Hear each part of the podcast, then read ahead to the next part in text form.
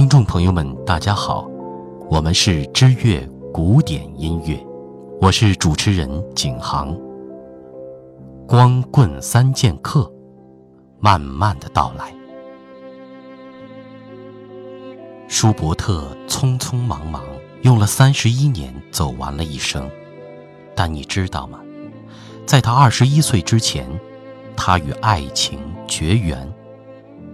后人不禁会问，依照他这种诗人性格，联想力更是甩出一般人几条街，恋爱早会应该是天经地义的事儿。可舒伯特的爱情偏偏来得那么迟，而且一生只一次。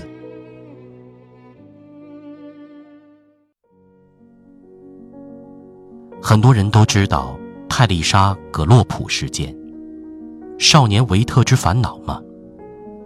舒伯特也会为心仪的女孩子唱唱歌，送送贴心的小礼物。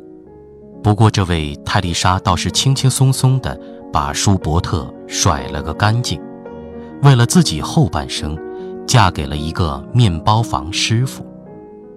随后登场的这位女子，芳名叫安娜·威尔达，一位贵妇的侍女，是一位歌手。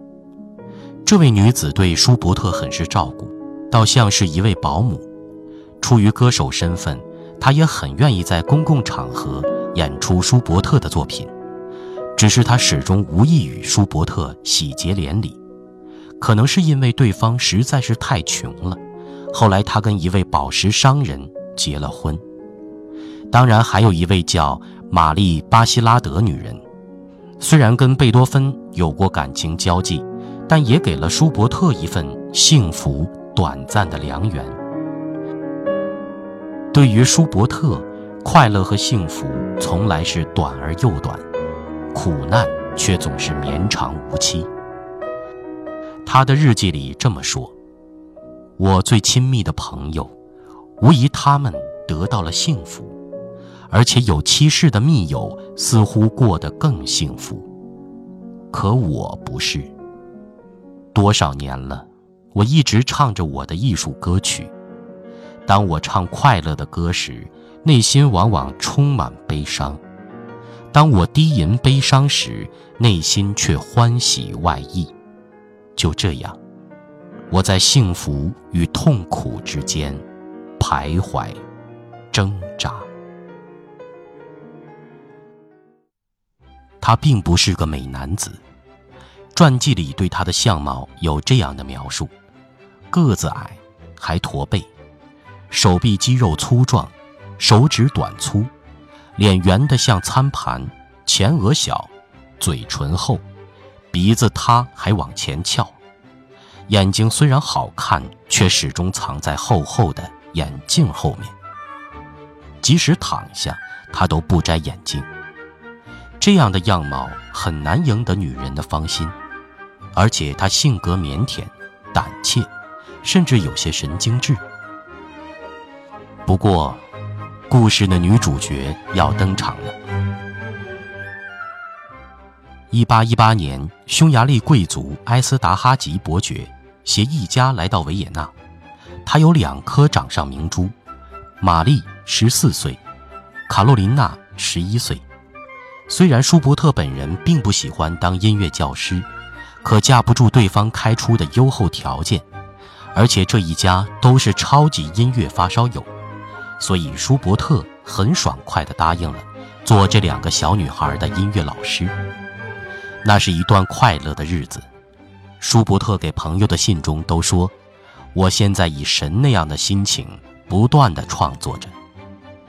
一段时间后，埃斯达哈吉一家要离开维也纳了，可此时此刻他们与舒伯特建立了深厚的友谊，他已经是这个大家庭不可缺少的一员了。于是伯爵真诚地邀请舒伯特同行，虽然对维也纳有深厚的感情，但想想能和这一个热情的大家庭朝夕相处，应该不会太无聊。所以舒伯特也随着伯爵一家来到了匈牙利。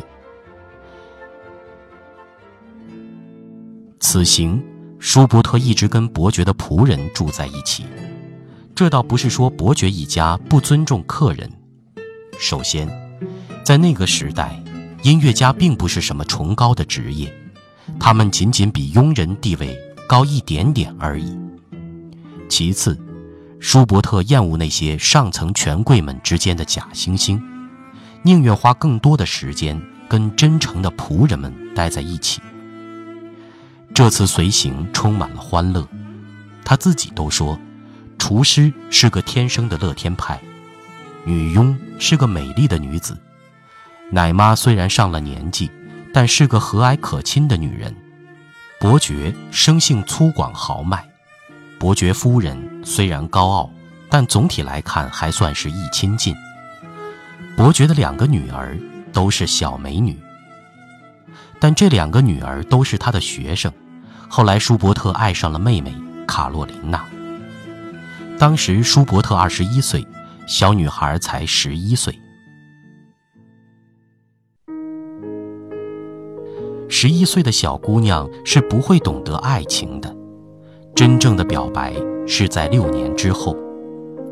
当17岁的卡洛琳娜一本正经地责怪舒伯特，说他一直都不曾提献作品给她时，舒伯特悲伤地回答：“这些作品，我一直埋在心中最深沉、最柔软的地方。总有一日，我会把它们为你献上祭坛。”其实提献给卡洛琳娜的只有《F 小调幻想曲》而已。这部作品发表于舒伯特去世之后。舒伯特和卡洛琳娜的爱情终将是一段柏拉图式的恋爱。现实就是这么残酷，伯爵的女儿怎么可能嫁给一个朝不保夕的穷困作曲家呢？这段罗曼史注定是沧海一粟，草草终止，因为在他21岁时，舒伯特就去世了。不能确认他是不是个长情的人，但他等了16年才嫁给了陆军少尉，这对一生未娶的舒伯特来说，是不是一种安慰呢？舒伯特短短一生31年，于1828年去世。这段恋情给舒伯特的情伤有多深，我们无从可考，但从他留下的日记中可以看出，悲伤可以提高领悟力，使精神更坚强。我的音乐不仅仅脱胎于天赋，更是在贫困的土壤中坚强地开花结果。最深的痛苦孕育出最受欢迎的作品。这样的例子举不胜举，所以有人会说，温柔乡埋葬诗人，埋葬艺术家，埋葬一切传世的乐章。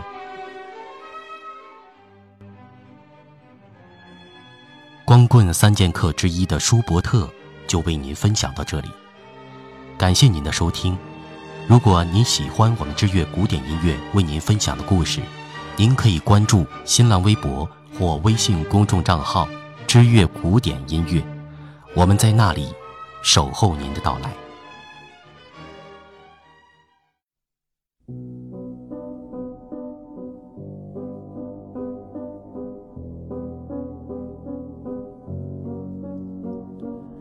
Leise fliehen meine Lieder durch die Nacht zu dir.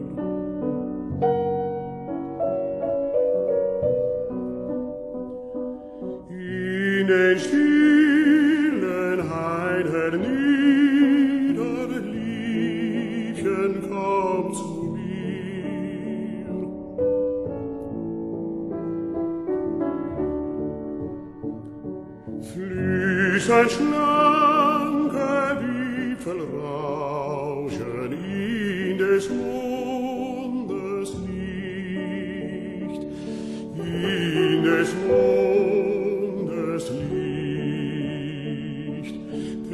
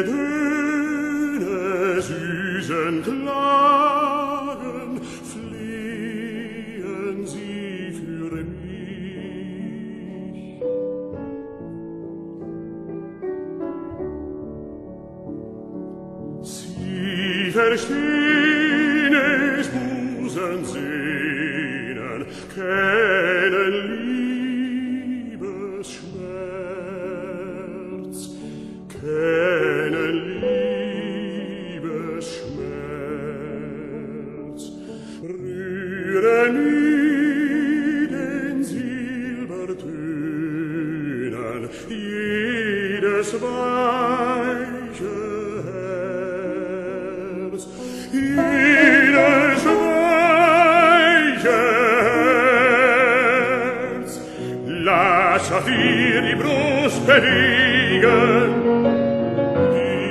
die